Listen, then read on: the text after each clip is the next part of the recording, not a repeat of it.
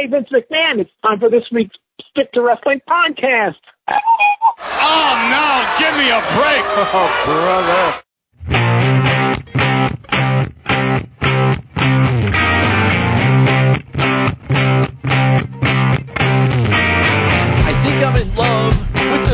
Wrestling podcast. I want to thank Eddie Money for writing that song about his favorite podcast, Stick to Wrestling, where if every week you give us 60 minutes, perhaps indeed, we'll give you a wicked good and raw bone podcast. I, before we get rolling, I want to invite everyone to join our Facebook group. Uh, a lot of fun wrestling talk there, results, pictures, whatever. It's a good time. We even talk about college football and baseball sometimes. Who knows? Um, also follow me on Twitter. Just, uh, put in the name John McAdam and follow follow the guy with the stick to wrestling avatar, uh, stick to wrestling logo as his avatar. Uh, th- this is stick to wrestling. I'm John McAdam. I think that is those two things are kind of important. One last thing, if you want to donate to the stick to wrestling podcast, it is ad free. It is completely free. Um, PayPal to Pro Wrestling Archives. That's all one word at gmail.com. Uh, all I get out of this is donations and the satisfaction of entertaining all of you every single week.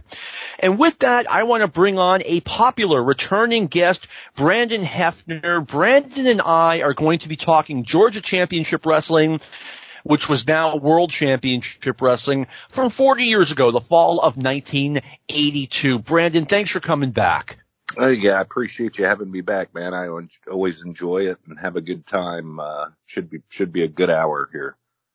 That, that's the thing about stick to wrestling. That's why I like doing it. It is me hanging out with one of my friends talking old school wrestling. It is all, I always, I have a good time every single week. Absolutely. There's uh yeah, I mean there's that that's one of the funnest things I do. I you know, I, there's nobody else to really talk to it when you're 52 other than on on online and on the group. So it's it's nice to do it in in this setting as well.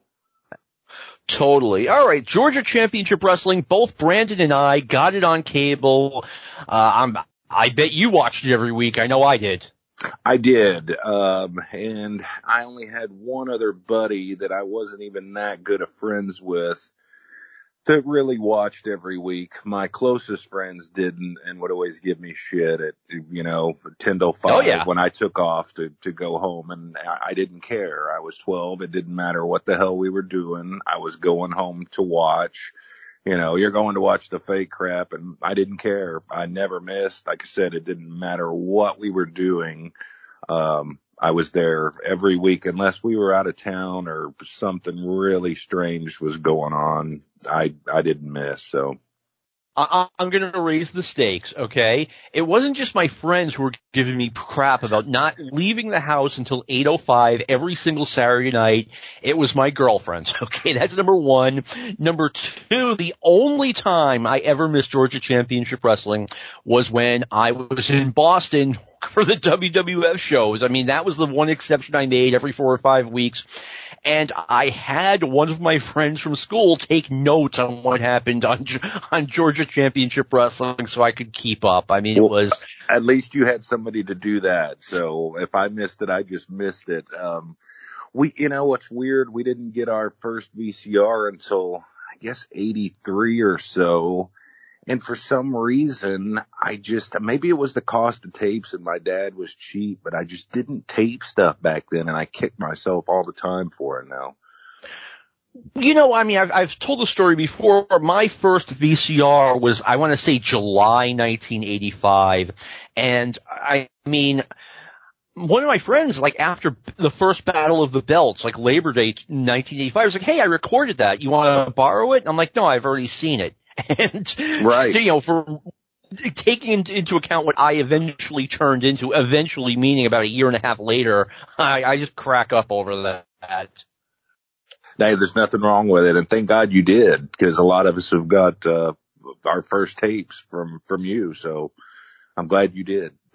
Well, yeah, and, you know, it was, it was a, a lot of work at first, especially in 1987. You know, I'd be getting literally like 50 tapes a week from people and building the collection and doing nothing but like going through the tapes. It was, it was all fun. I can't believe that was 35 years ago. But anyway, yeah, I mean, if, and That's a true labor of that. love. Oh yeah. Back before, you know, I got that VCR in 1985, summer of 85. I mean, if, if I missed something, I missed it and kind of turned my entire world around. Thank God. Sure, right, yeah. All right. Fall of 1982, Georgia Championship Wrestling. I would say that the two, the, there were two really big stories, both involving Roddy Piper. Roddy had just turned babyface, uh, turning when he rescued Gordon Solie from a raging magnificent Muraco. Uh, Gordon and Roddy Piper always had an interesting re- on-camera relationship when it was like, okay, Roddy, he's the bad guy wrestler, he's the smart aleck, et cetera, et cetera, but he was always very respectful and very friendly to Gordon Solie, and Gordon was a professional right back. This is the guy I'm doing commentary with. You know, I don't care if Tommy Rich and Dusty Rhodes don't like him. And there was, you know, there was such a respect between the two that, you know, it was a shocking moment, but you could totally see, like, if, if a wrestler, even if it was Roddy Piper's best friend, partner in crime, Don Muraco, if Muraco went after Solie, I mean, Roddy Piper, you knew was gonna, I mean, it was no surprise when he run, ran in. It was, it was a surprise to see, but it was like, you know, of course Roddy Piper defended him. Yeah, and I literally, while I was waiting for you guys tonight, I rewatched it and, um, I was sh- shocked at remembering it or I didn't remember how manic that, uh, Muraco was, not Piper, Muraco, um, when he was berating Solie about, you never liked me, you never showed me respect, even, you know, way back to Florida. You never said I was the first one to reverse the figure four and this and that with Jack Brisco and kind of, kind of poking him. And, um, but also there was the little incident right before that where he got a little out of control, maybe with Johnny Rich and they just kind of knocked Solie over. And Piper came and kind of went to commercial and then Gordon came back. And then they had the actual deal where uh, Muraco's poking at Solie and and Piper actually saves him and and jumps Muraco. So it was sort of a little two two part deal there. Um, they teased it a little bit at first, I guess you'd call it.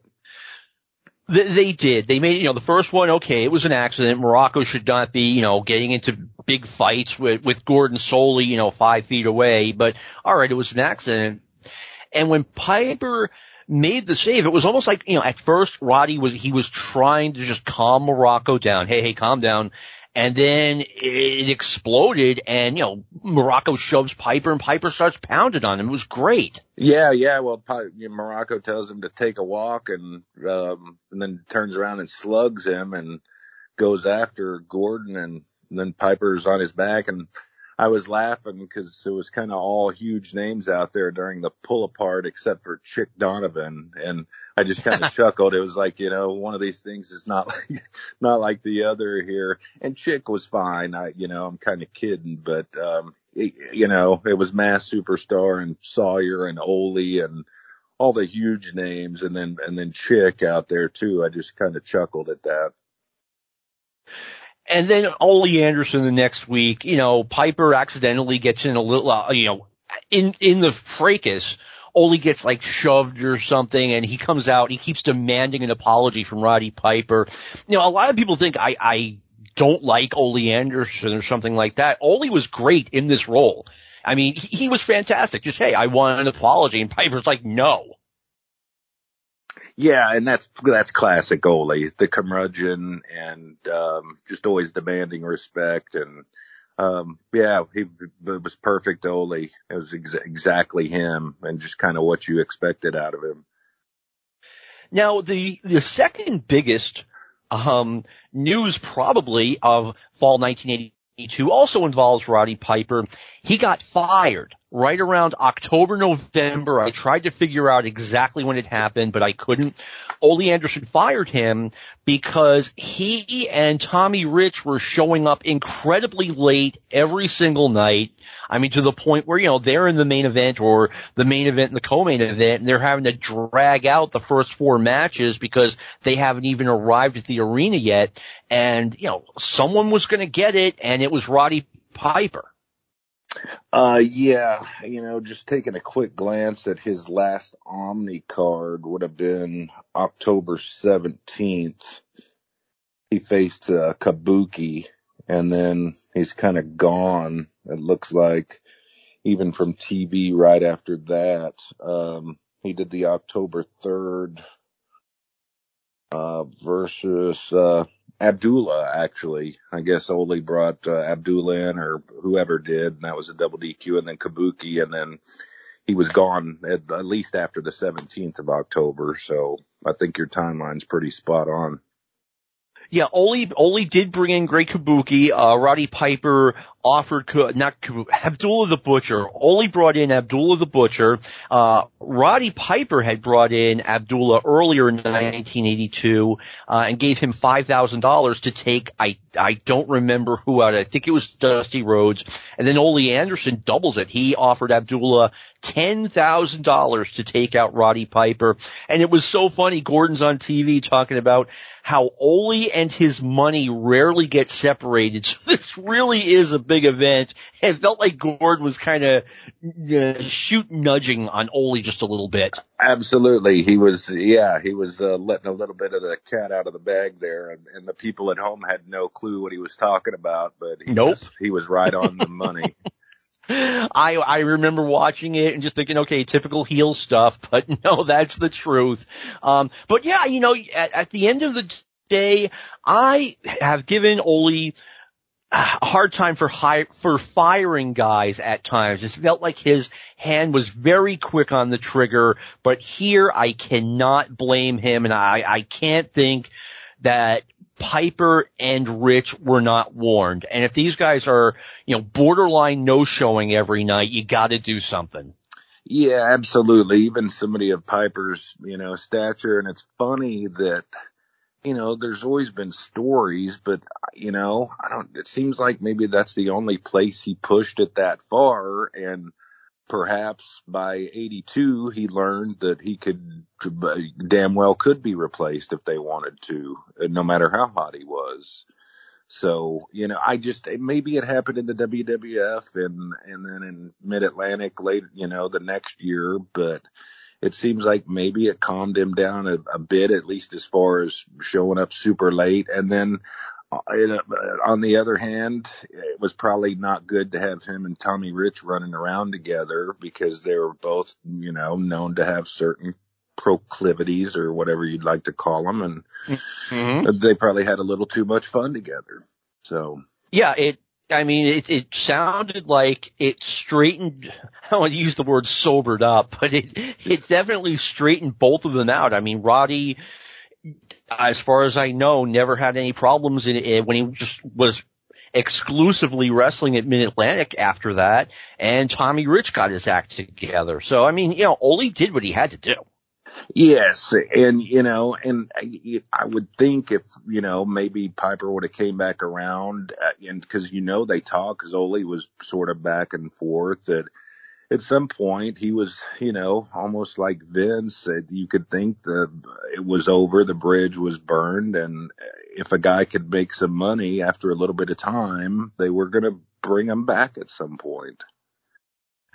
Yeah, I mean, it's funny. As far as I know, there are only two people who really permanently burned their bridge with Vince McMahon. One is Kevin Kelly, aka Nailz, and yes. the other one is Ole Anderson. Yes, well, two, one was a physical assault on his uh, own body, and the other evidently a verbal assault on his wife and himself. So, and that sounds just like Ole, so I can buy that that happened completely. When I first heard about the story, I half believed it, I half didn't believe it, and then there it is in Ole's book. Yeah, I did it. Like, wow. Yeah, I mean, he was just, you know, and I can understand being uh, that mad, but uh, the the things were changing, and Ole was going to do it too. He had the drive, and he had the TV. You know, he didn't need all the syndication packages. He had one station that could do what, you know, 80 local channels could do, or a hundred, or or whatever. So, um, it was just a it was a crazy time. Absolutely. Now think about two of the best talkers, not just in 1982, but in pro wrestling history. We're talking about Roddy Piper and Jerry Lawler. And all of a sudden, Jerry Lawler starts sending in tapes from Memphis, uh, verbally attacking Roddy Piper. And I mean, this, they set up like this awesome feud and it never happened because, you know, uh, Piper got fired. Tommy Rich wound up taking his place at the Omni against Jerry Lawler. But I mean, talk about a feud with unlimited potential. Yes, that would have been amazing. And the best part was the Lawler was coming in, you know, half expecting to be the baby face and I loved his indignant, you know, demeanor when he was in the studio. You know, why aren't you cheering for me here like they do in Memphis? I I don't understand this, and it's uh it's sad that that didn't get off the ground, and um that could have been really cool. I'm sure the Lawler Rich match at the Omni was cool. Evidently, it was a no contest, but people had seen that a bunch, not in Atlanta necessarily, but they they they definitely had Memphis. So, um, but yeah, that that would have been amazing, and uh, the promos themselves would have, you know, possibly been more entertaining than the matches. You know, you use the word amazing. You know what I think would be amazing if we had some of the audio from the Roddy Piper, Jerry Lawler. We have it. Oh my God, we've got some audio for educational and for educational purposes only, let's hear some of the Roddy Piper Jerry Lawler feud uh, with Jerry Lawler in the Atlanta studio. Nice. Piper seems to have become a target for people of late, and a lot of them have uh, come up against you and failed. Well, I've been lucky enough to uh, been winning. I toned down a little bit, you know. I'm trying not to be such a smart aleck. Uh, it's not so not so easy for me, and so all of a sudden I got all kinds of people coming after me, and they they, they make me come out here again, and, and I got to listen to something that's this this Jerry Lawler, the king of wrestling from Memphis. He sent another tape in here and another wrestling match, and I'm going to have to sit here and be humiliated and and listen to it. So I'm going to go ahead and sit here and listen to it, and then I'll talk to him. Fair enough. Let's take a look then and listen to Jerry Lawler and a match of his. Well, there's a gentleman that we're going to be seeing in action momentarily who is known as the King of Wrestling. I'm referring, of course, to Jerry Lawler, a man that I've had an opportunity to watch wrestle all over the country, and welcome to World Championship Wrestling. Thank you, Gordon. I, I, I, heard you say that you have had an opportunity to see me wrestle all over the country. Unfortunately, everybody hasn't had that same opportunity. You know, I am known primarily as the King of Memphis. I make my home in Memphis, Tennessee. Very proud to be from that great city, and uh, I have dominated wrestling there for years, Gordon. Well, there's no and now, about that. That's true. Okay. Now what I figure I'll do is just kind of spread my domain. You know what I mean? I'm going to branch out a little bit. I'm coming into the Atlanta area and, and just going to be going all over the country. And, uh, well, it's just as simple as this. I plan on becoming not only the king of Memphis, but simply the king of wrestling, Gordon. And you know, when I came into this area, everybody told me that there's already a king down here. There's already a man who's considered to be the top dog or the big wheel, you know? And so I said, well, who could this man be? And they said, well, it's Roddy Piper. Right?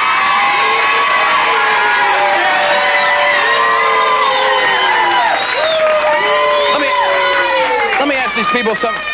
When you people go to a movie, do you talk back to the screen? Listen, when I'm up here, just sit there and shut up and let me do the talking, okay? Is that all right? Can you get that message across to these people, Gordon? I think you've done it quite adequately. Okay. What I wanted to say was, everybody considers Roddy the Piper the big wheel around here. Well, you know, I I don't get to see this television show very often because I am traveling around the country. But the few times that I did see it, I saw Roddy Piper on here wearing. He wears a dress sometimes. No, kilts. Kilts. He's a Scotsman, yes. Scotsman wears a kilt, a dress. No. Same thing, right? Well, no, that's a matter of Well, what? Anyway, he was always running his mouth every time I saw him out here wearing the little dress. He reminds me of that wimp Andy Kaufman that I put in the hospital up in Memphis. You see, I, I said the same thing, and the same thing goes true about uh, Roddy Piper. When he was born, his his mother wanted a girl and his father wanted a boy, and they were both satisfied. Do you know what I mean? Now that's what I think of Roddy Piper. All I can say is this: Why is Roddy Piper not here today? He's supposedly the head man of the area, the big wheel, but he's not here conveniently because he knew that I am here, right? I came looking for Roddy Piper. Roddy Piper is conveniently not here. Do you have any idea where he is? No, as a matter of fact, I don't. But I'm sure that uh, he has an excellent reason for not being here, and I'm sure you consider yourself that reason. Well, why? that is exactly right. You followed the example of your head and came right to the point there, didn't you, Gordon? That is exactly right. I am here, so Roddy Piper conveniently is absent today. You know, he's probably wandering around the country lost somewhere. You people don't realize what kind of guy Roddy Piper is. The only time he knows for sure where he's going is when he takes Ex-Lax. You know what I'm talking about? That's the kind of guy Roddy Piper is. I'm going to be back here every week until that man shows his face, and I'm going to show him who the new king is around here. You know what I'm talking about? Thank you very much, uh, Jerry Lawler. Uh, people can say what they want, but he is an outstanding competitor. Yeah, well, you know, thank you very much. You know, he comes out here and uh, he says that uh, he came here because he heard I was king. Well, I ain't never been king of nothing. I've been a peasant all my life, and I don't want to be a king. I'm one of them guys that have been looking for the foreman just to knock him out. Just I'm one of them guys that have been looking for his boss just to just to come here and say just to knock him out. So maybe this is my chance to knock a king out. You see, he comes down here and he says all kinds of stuff, and then I see him take his robe off, and I take a look at him, and it looks like he's had six litters of kangaroos. Do you see the pectoral muscles on this guy? Are you ripping me, man? You're going to come down in here do what? You're going to come down here and talk about Roddy Piper, and I'm supposed to sit here and be a good boy and don't do nothing. Well, you're going to find out something, Lawler. You're going to find out why people do not like to fight Roddy Piper because I do not hit a man when he's down. I kick him. It's easier. Wow, as I've said before, and I'll say it once again, if you have any trouble understanding where Roddy Piper's coming from, there's something wrong with you. Once again, for review purposes only, we are using that little bit of audio from Georgia Championship Wrestling. I mean, I, Brandon, I absolutely love it. First Piper, I mean, Piper is the ultimate example of an old saying in wrestling, the better you are as a heel, the better you're gonna be as a babyface.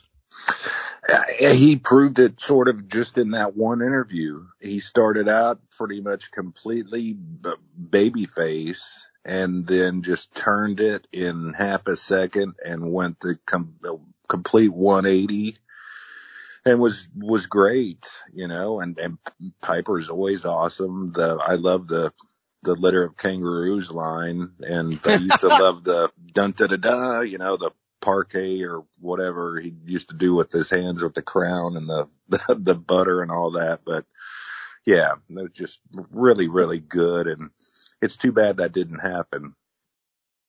It really is. I love it when Roddy says, you know, I, I guess I have to sit here and be humiliated by watching these clips. I was like, okay, Rod. Yeah, exactly.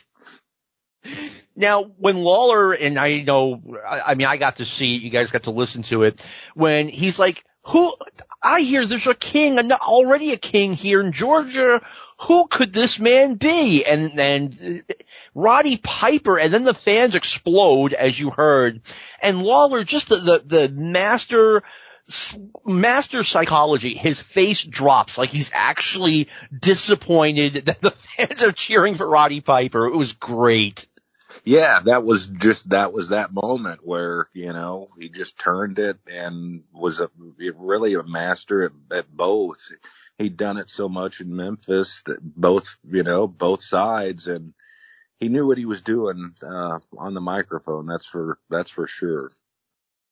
You know, one thing I loved about this show, and I, when they got rid of the studio, I understood why they did it, uh, because it looked really minor league compared to the WWF who had, uh, who had gone national and, you know, looked very major league on television, but I absolutely loved the atmosphere in that studio. It was unique. Uh, Florida was not like that. Mid-South was not like that. Obviously the WWF and AWA were not like that. I mean, it was, it was like being at a high school basketball game. The fans, you know, uh, they would sometimes cheer so loud or, or chant so loud that you had a hard time hearing the wrestler on TV, but that wasn't a negative. I, I, to me, I thought it was the greatest thing ever.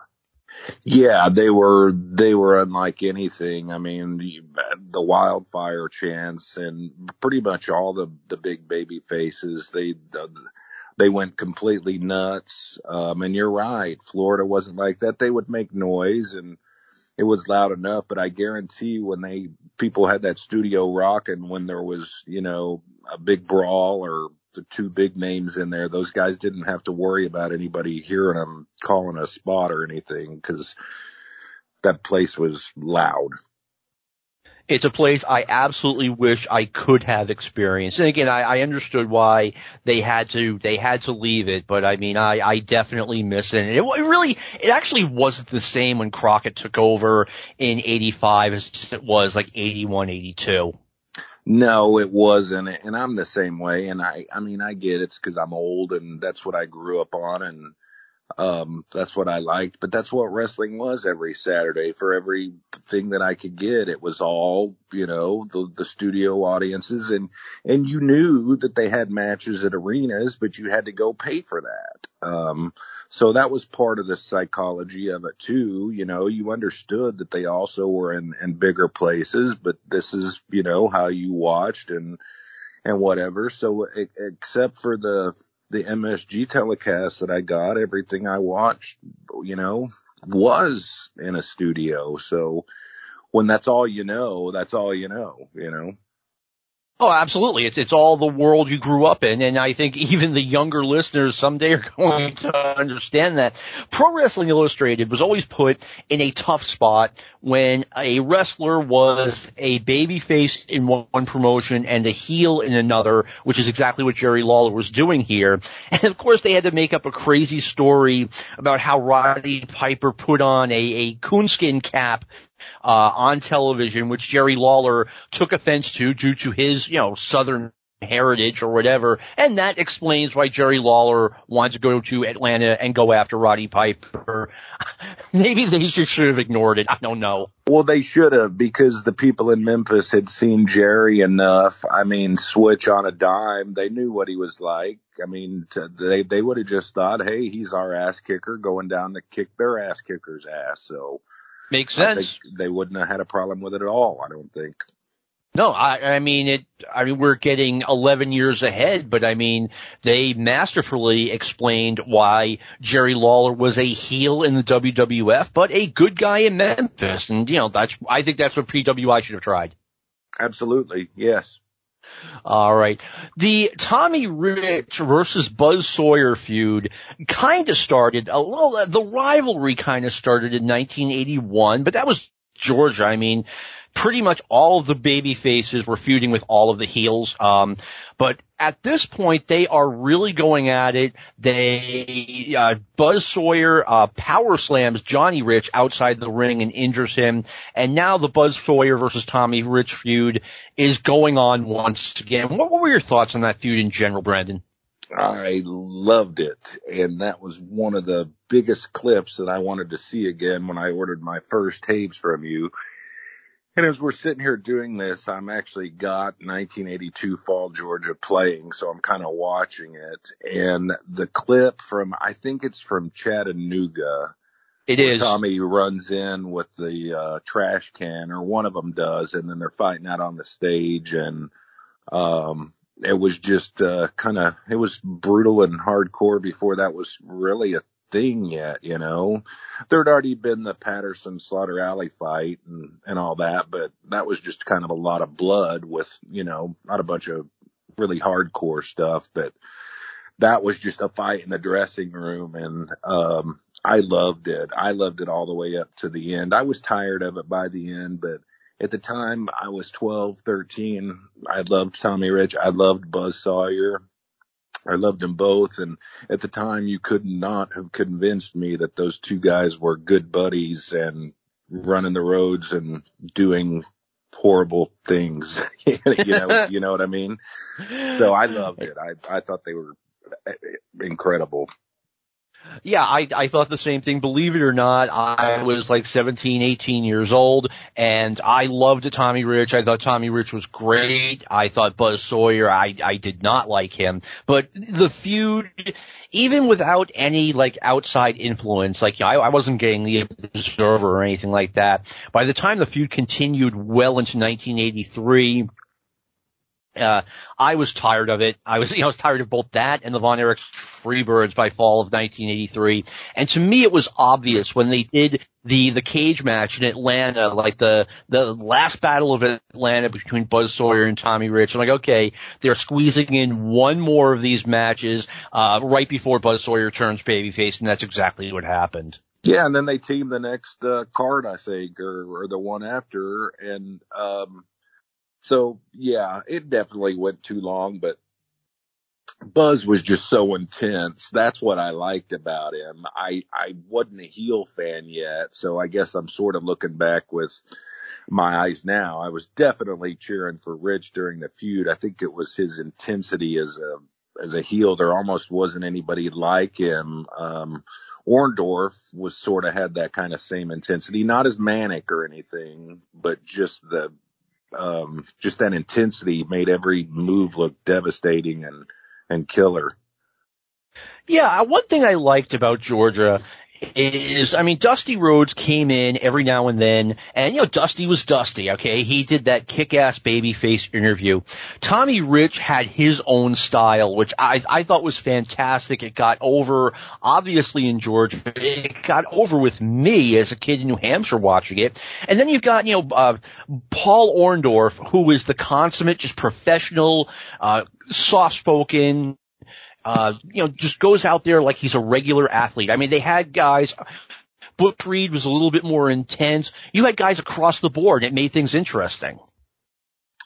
Yeah, I mean, it helped so much for guys to be able to move around and, and to keep things fresh. And you never knew from week to week who might show up you know, at the podium with Gordon. And it was like that, you know, not as much in, in St. Louis, but, um, everywhere. Um, and that's why guys, to me, were so much better. They worked every single night of the week pretty much, except Sundays or whatever. In some territories they did but they worked with different guys every single night. They were in front of a crowd every single night, listening to what they wanted. They knew how to. I, it was just a different art back then. Um, I, that, and I, you know, I I just loved that so much more. I understand why it's different now, but um, yeah, it, it just kept things so much fresher when when they were able to mix it up like that. Oh, totally. I mean, and you know, not this isn't about Georgia, but Boston got different WWF shows than than Madison Square Garden, and they got uh, and Philadelphia got different shows than either one of those two territory uh, cities, excuse me, and Pittsburgh and Baltimore had their own shows. I mean, yes, eventually you were going to see if it was 1980, we are going to get Ken Patera against Bob Backlund in every city, but you know, the the undercard was different, and you could see, you know, maybe Patera versus Backlund in April, whereas Boston would get it in July.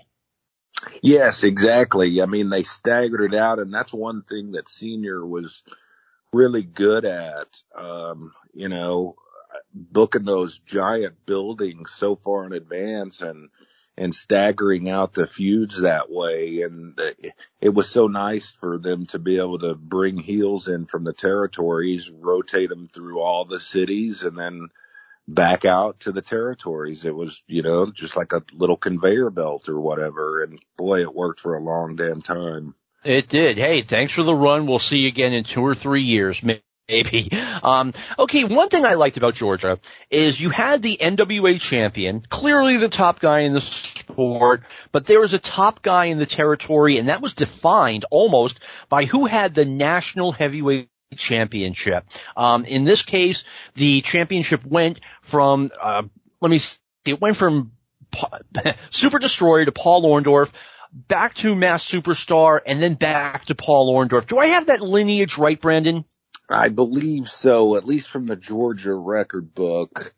and this was all from like the end of August is uh, I think it was August 29th is when Super Destroyer won the round robin tournament and then Orndorff beat him at the next Omni card. Then Superstar beat Orndorff at the next Omni card, and then Orndorff took it back at the next Omni card. So they did a little bit of hot potato with that for for a short little bit.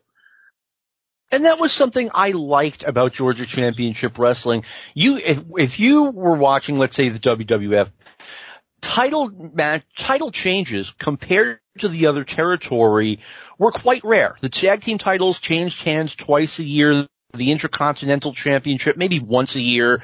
WWF Championship wasn't moving. On any given Saturday, you could tune in Georgia and hey, we have a new national heavyweight champion. And it could, you know, and as the words came out of Gordon's mouth, you're guessing who because it could have been any of one of five, six, seven guys. Yeah, absolutely. And that did make it very exciting. And, you know, when the Georgia title was still around, it was kind of even more so. Um, I guess I did like it when they merged those two belts because they were kind of on, you know, same, same par or whatever you want to call it. So it was nice when they just merged them both into the national title. That was a good name, I thought. And, um, it was up there with the, you know, the U.S. belt at Mid Atlantic. And I kind of felt above, you know, the Southern title in Florida and, you know, the North American title and, uh, Mid South. But, you know, that was just my perception.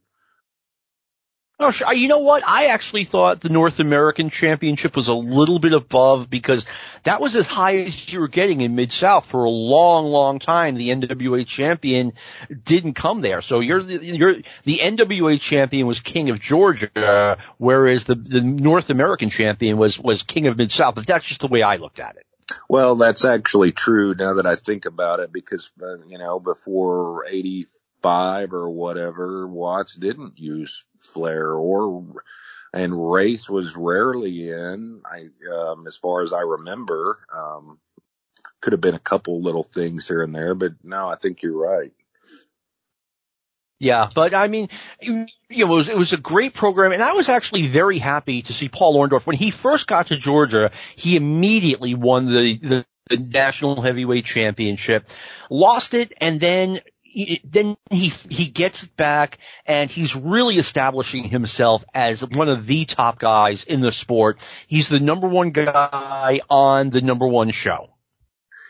Yeah, and you know he kind of got lucky um, evidently you know it was back in '77, but you know Eddie Graham sort of started him out and was kind of ready to let him go and sent him up to Jerry Jarrett and said, can you do something with this kid? And Jarrett put the title on him, Southern Belt, and figured, well, let's see if he'll sink or he'll swim. And he swam and, um, that really helped him. And by this time in 82, he was just so intense and, um, just a, a, a kick-ass baby face. Um, one of the, one of my favorite ones at the time, his intensity, the kicks and his sharpness and everything was real crisp and he wasn't sloppy at all. And, um, I, I loved the guy and he was even better as a heel, I thought. I, I just remember the first time I had ever heard the name Paul Orndorff. I was like 13 years old. I'd been following wrestling through the magazines for about three years.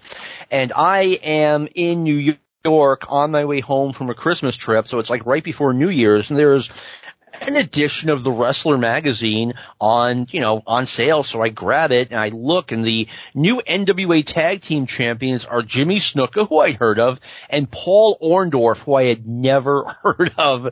And I mean, it was just a big break for him. And obviously he went on to have a great career. Yeah, and that would have been right after he left Memphis because that was 77, 78, right at the end of, of that time, I think after he left Memphis. And, um, I, you know, I, I wasn't getting Memphis in 77. So, you know, that was all knowledge that I'd gained later as far as Jarrett helping him out and putting the title on him. But I, I learned about him from the magazines as well. So my story's pretty much just like yours. I, I think that would have been one of the first times I'd heard of him as well.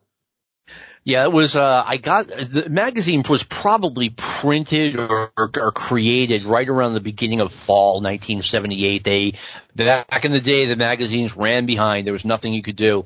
One great feud they had in Georgia that had kind of fizzled out by fall of 1982. In the summer, they had kind of a triangular feud between the Samoans, Ole Anderson and Stan Hansen, and the Freebirds, Michael Hayes and Terry Gordy. Uh, Michael Hayes by, I think by the end of September was gone. Uh, Terry Gordy stayed behind and he was teaming with Tito Santana, which made no sense. Ole Anderson, yeah, Ole Anderson had turned on Stan Hansen. Stan Hansen is now a babyface. The Samoans emerge as the winners of that feud, maybe by default, but they are the national tag team champions the entire fall of 1982, uh, managed by Sonny King. I feel like I'm the only person who liked Sonny King as a manager in this role, but I liked him. And I mean, just uh, right now in this territory, the Samoans are a dominant tag team. It just like they, you know, they were in the WWF. Um, it was weird kind of going back and seeing them in some clips from, I guess it was when Mulligan Murdoch had the dying Amarillo and they brought Abdullah in to kind of slaughter Sika. And that's one of the few clips that is out there. And it's just weird seeing them get thrown around because you never saw that. But oh, yeah. they were the Islanders then. But yes, they were, they were they were great in Georgia. Of course, I'd known about them from from the WWF, and they were unbeatable monsters. And you were, I think, right about Hayes. I think he left right after that when they lost to the Samoans. I think he was gone as of like the end of August '82, actually because the very next week on TV he's not there. Gordy's still there, and like you said, did some stuff with Santana and um, maybe a couple other you know partners. But I guess that's when Hayes went to Dallas because he did go first, didn't he? And he was there by himself before Gordy came in, wasn't he? He, he was there, and according to Hayes, um, when he he went to Dallas and he wasn't planning on being there for long, but he saw the potential. Uh, he saw Ric Flair wrestle Kerry Von Erich. I think this was August 82 and he just saw potential in the territory, which, you know, at the time was a mid-major, but by the time, you know, this is 82, by the time middle of 83 comes along, it's no longer a mid-major. The Von Erichs and the Freebirds are on the covers of magazines, etc. But according to Hayes, he called up Terry Gordy. He's like, "Hey, you got to get out here. It's it's about to happen out here." Yeah, and you know it's funny um, because tons of guys say, "Oh, we went in and popped that territory."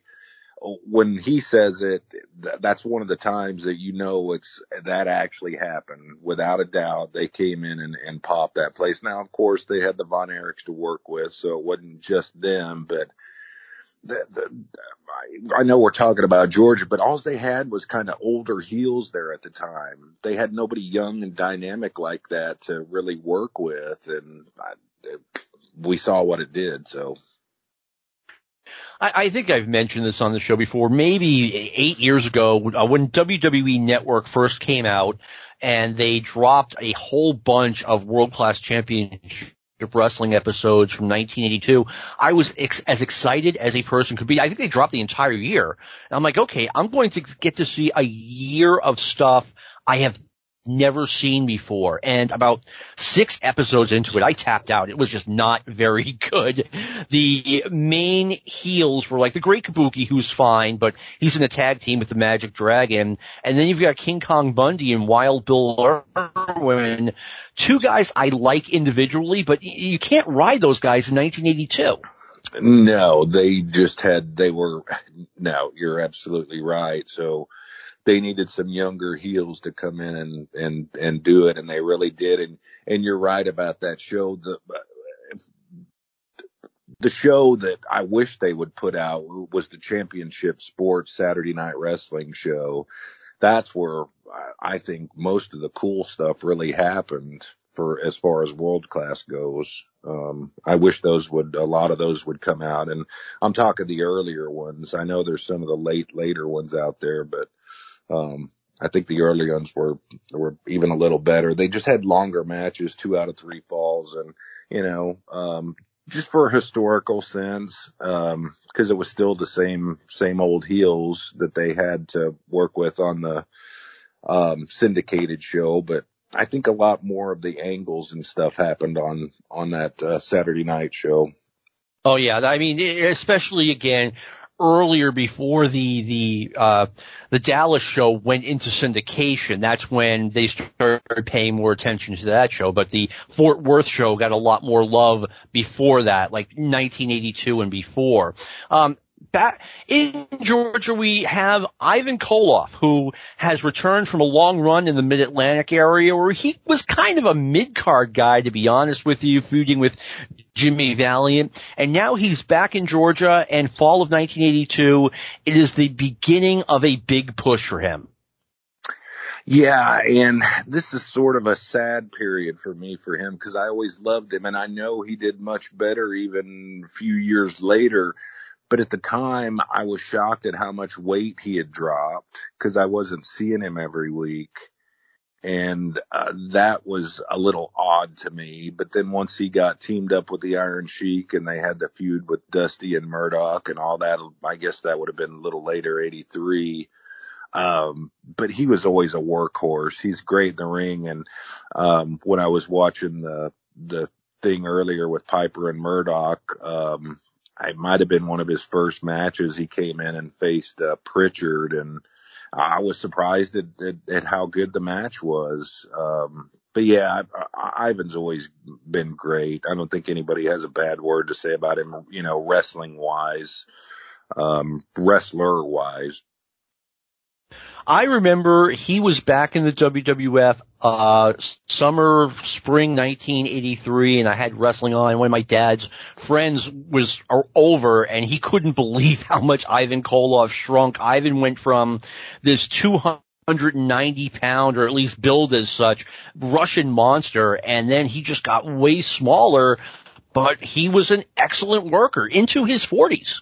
Yes, that's why that's why I said, you know, it was weird because this was just 82 and I'm like, he's so much smaller. And then you think even in 86 and stuff, how much he, a big part of, uh, you know, mid Atlantic and he was at the time. So he still had a lot of damn years left in him, even at that point. So what did I know as a 12 year old? I guess I was just kind of saddened to see him, you know, that much smaller, but he, he was still kick ass and, he was a great worker. He was always moving, uh, never boring. And, um, I always loved the top rope knee drop to the face. Um, I was a little disappointed in his, you know, feud with, with Backlund, but everything about 83 Backlund kind of disappointed me, but I digress. So well, I'll tell you, I've mentioned this on Stick Wrestling before. The Ivan Koloff versus Bob Backlund match at the Boston Garden, when that match was done, I was like, wow, that's the greatest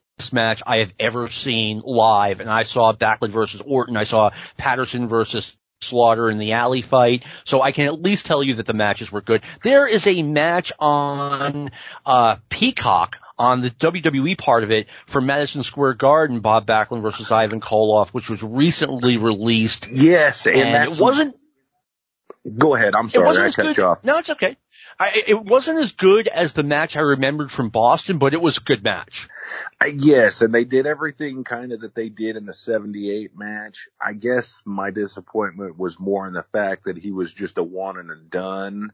I wish they would have done a blood stoppage or something, but um, and, you know, built him up and not been such a scientific match because, you know, Koloff could do that, but he was sort of a, you know, he was a Russian badass. He was supposed to be a, a real heel. So, um, but you know, he was getting up in age and I know Bob liked him, but, and yes, I've seen that match and it was fine. Um, I, you know, I guess I'm just thinking about 78 Koloff. Yeah, and Koloff, I mean, when he, when I first started watching in 76, I mean, he was a monster. He was, he was shorter than superstar Billy Graham and he was not as cut up as superstar Billy Graham. but proportionately, he was as big as Superstar Billy Graham, and Superstar Billy Graham was big. He was gigantic, yes, and he he didn't look, you know, small standing next to him at all. Um, they they were a great team at the time, actually. They they were they were you know over as a super team, like you know two of the elite heels in the sport. Iron Sheik is in Georgia here, uh, coming in from Mid-Atlantic. Uh, he changed his gear. He was no longer wearing traditional trunks and the, I don't know, the Iranian boots with the point on them. He has now got this bizarre, uh, I mean, it's, it's the look that we're all used to now because he kept it throughout his, uh, 80s WWF run, but like these bizarre pants with the word Iran running down the sides of both legs. But I mean, you gotta give it to Sheik. He, you know, he was older even at this point, but man, he could wrestle. Yes, I mean, we all know his credentials and how good he was and how much, you know, Backlund and some of the guys that were real wrestlers and had real college credentials and, and, and beyond how much they respected him. And, you know, it's kind of a shame, you know, what the drugs did to him and all, but, um, that's one guy that you, you wouldn't, wouldn't want to mess with. And he, he was, you know, I never bought him really, I guess, in 79 yet when he was in the WWF because they couldn't really, they, we never got to see the Backlund match till much later. And, I, you know, maybe it was because the Iran thing, they couldn't play him up as much because they, you know, still feared riots and stuff at the time, but I just didn't get how good he was yet. And, um, and then, you know, it was later, I guess in early 83 when he teamed with, with Koloff and they did the, the double bull rope chain match with Rhodes and Murdoch. And that, you know, that, that's just good stuff to, as far as I'm concerned. That would that might have been the last great feud of Georgia Championship Wrestling when they had uh, Ivan Koloff and Iron Sheik against Dusty Rhodes and Dick Murdoch. I, I can't think of another feud that they had that was as good or better, and Georgia was gone uh, about a year after that. Okay, Georgia has two young guys wrestling here that looked like they had great futures. In reality, it just didn't happen. But Brad Armstrong looked like a future star. Like you could tell he was one of the youngest guys out there. I think he was only like 22, 23 and moved great. It looked like he had some growing out to do, you know, as far as personality goes, but he, he looked like, you know, and I miss this kind of wrestler. It's like, okay, he's young. He doesn't win all, all of his matches, but you know he's going to get better. Yeah, I thought the same, and he was great at, and it was sort of like the Tommy Rich thing. He was really good at fighting out from underneath the bigger guys. He had that real fire in his comebacks, and and the people bought him, and the the women loved him, and I, you know, I liked him too. I thought he was kick ass enough for being a young guy, and I admired his dad. I loved Bob because he was definitely an ass kicker and it's just too bad, you know, that he wasn't able to project the personality that he evidently had around everybody else. He just couldn't make it come out and grip the camera or the people. Um, cause, well, you know, I think we've heard a ton of people say if he could have just been the way he was backstage with people, it would have been in, incredible, you know? I mean, I've heard from too many people that exactly what you just said, that if Brad could have gotten his personality uh, from behind the camera in front of the camera, he would have gotten over like crazy. I can't believe we're running out of time. I've got so many other guys I want to talk about. The other younger guy was Matt Borne. Um, I was familiar with Matt through the magazines. I know he had wrestled in Portland. Uh, Portland was kind of a springboard territory where you learned your art, and then if you were good enough, you came out and wrestled in a major ter- territory. Matt Borne was another guy that, I mean, he, I thought, I always thought he could have been more than he was, but then again, you hear about the behind the scenes stuff with Matt Borne and eh, you kind of, okay, that's what happened. Yeah, I mean, I definitely bought him as a pretty tough guy at the time. You know, I don't know if he was actually, but it definitely came across to a 12 year old that, you know, I would have been afraid of the guy. Um, So I bought it at the time and didn't know anything about, you know, his, his backstage problems and extracurricular stuff. Had no idea that his dad was a major star in Portland and a very kick-ass, you know, guy. So. Oh yeah.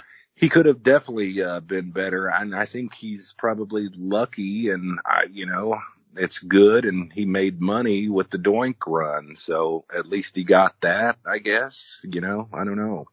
No, that that's a good way of looking at it. He he did achieve some stardom as Doink, and for those unaware, um, Matt Borne was in. They would beginning of 1983 team him with Arn Anderson with um Paul Ellering as their manager, and they were scheduled to be the tag team champions and get a nice run with the titles.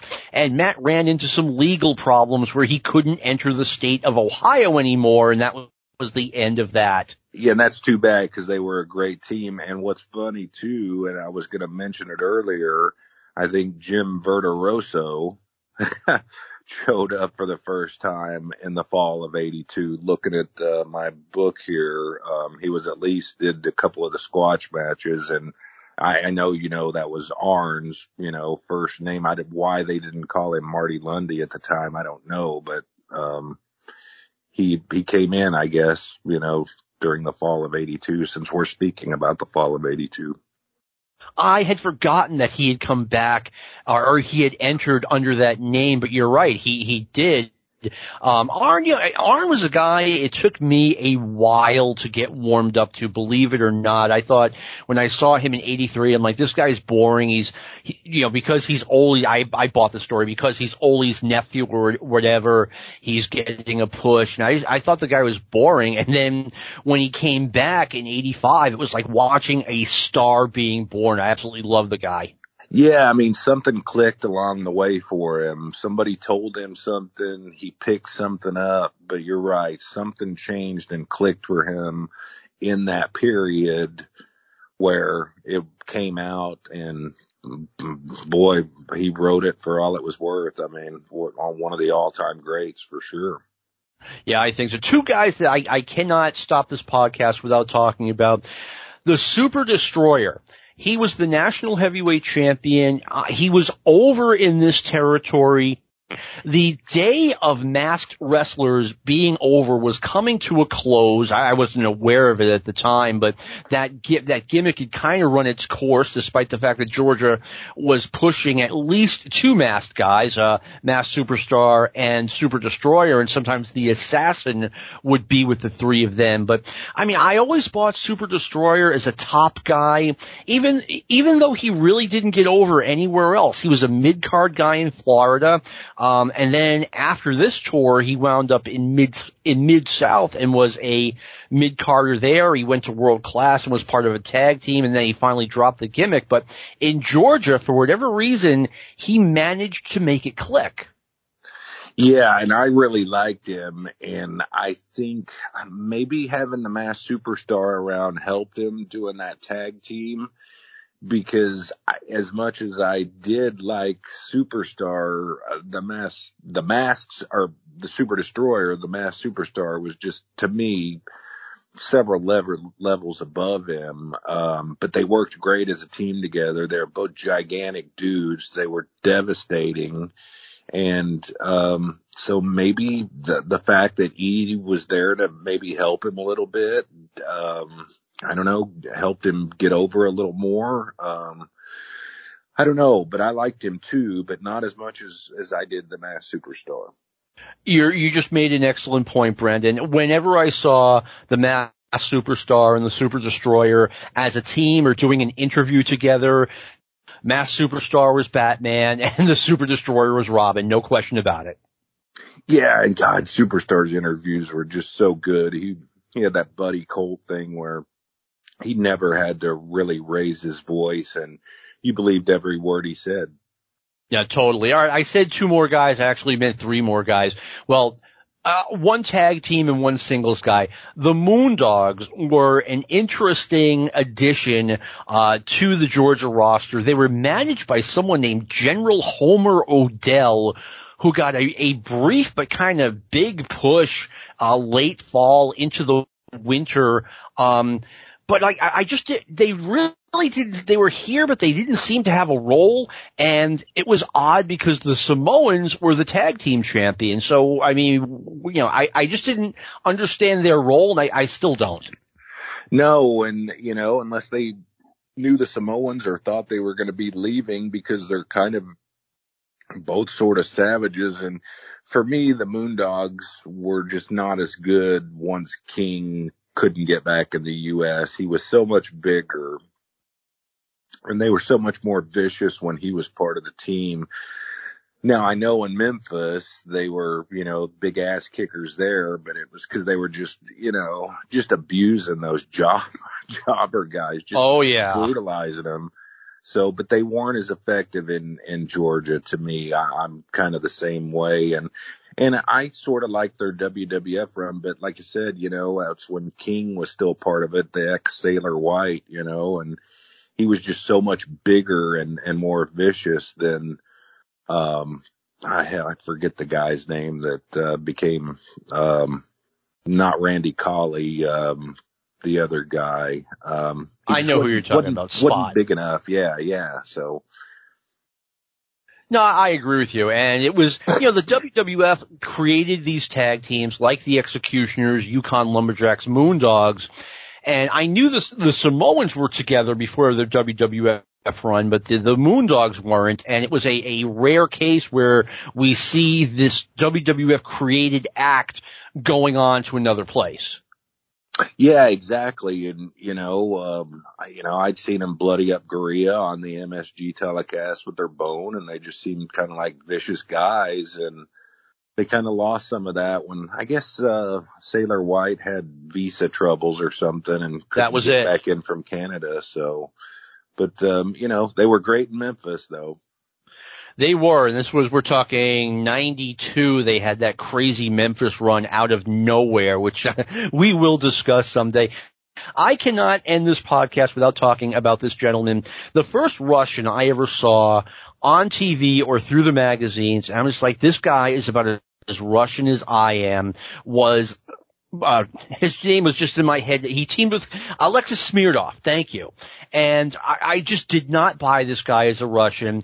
And now on television, we have this Korstia Korchenko guy who is the worst Ru- Russian or worst Russian character ever to be used on a major promotion. And even in 1982, I looked at this guy and I was like, you've got to be kidding me. I was the same way and I, I felt that way even. Didn't he go to mid south even a little later and do some stuff?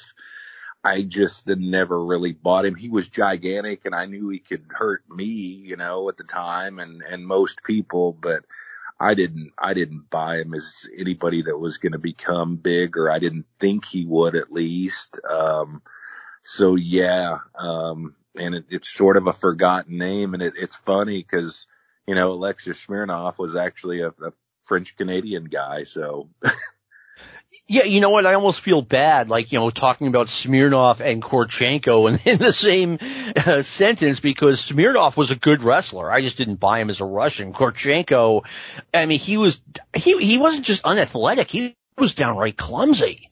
He was a big musclehead guy and you know, I, you don't want to, I don't like to talk bad about people, but they were just bringing those types of guys in at the time. Almost anybody that had that kind of, you know, build and, and, and was big like that. And they were, uh, some of them were obviously mistakes and, and he was one of them. yeah. He was someone, you know, I followed wrestling through the magazines, if you were any kind of a name, I had at least heard of you. I, I had at least read you in the results of one of Melby's magazines and, you know, nothing on this guy. But Brandon, we are unfortunately out of time. We actually ran a little bit late, but great show. Thank you for being a great guest. Thanks for coming back. Absolutely, man. Anytime. I always appreciate it. And, um, it's always a, a ton of fun. So thanks, John. Oh, that's, Lou. That's exactly what I want it to be a ton of fun. I hope everyone enjoyed listening. We're going to do it again next week. I want to thank Brian Last for giving me this, uh, this podcast, this forum, if you will. I want to thank Lou Kippelman for all the great work he does producing Stick to Wrestling. He, works very hard on it every week. Um, by the time you'll hear this, Lou will still be in Las Vegas partying with the uh, cauliflower or the CAC, whatever it stands for. And I hope he has a great time out there. And this has become this has been a production of the Arcadian Vanguard Podcast Network. Go Vols.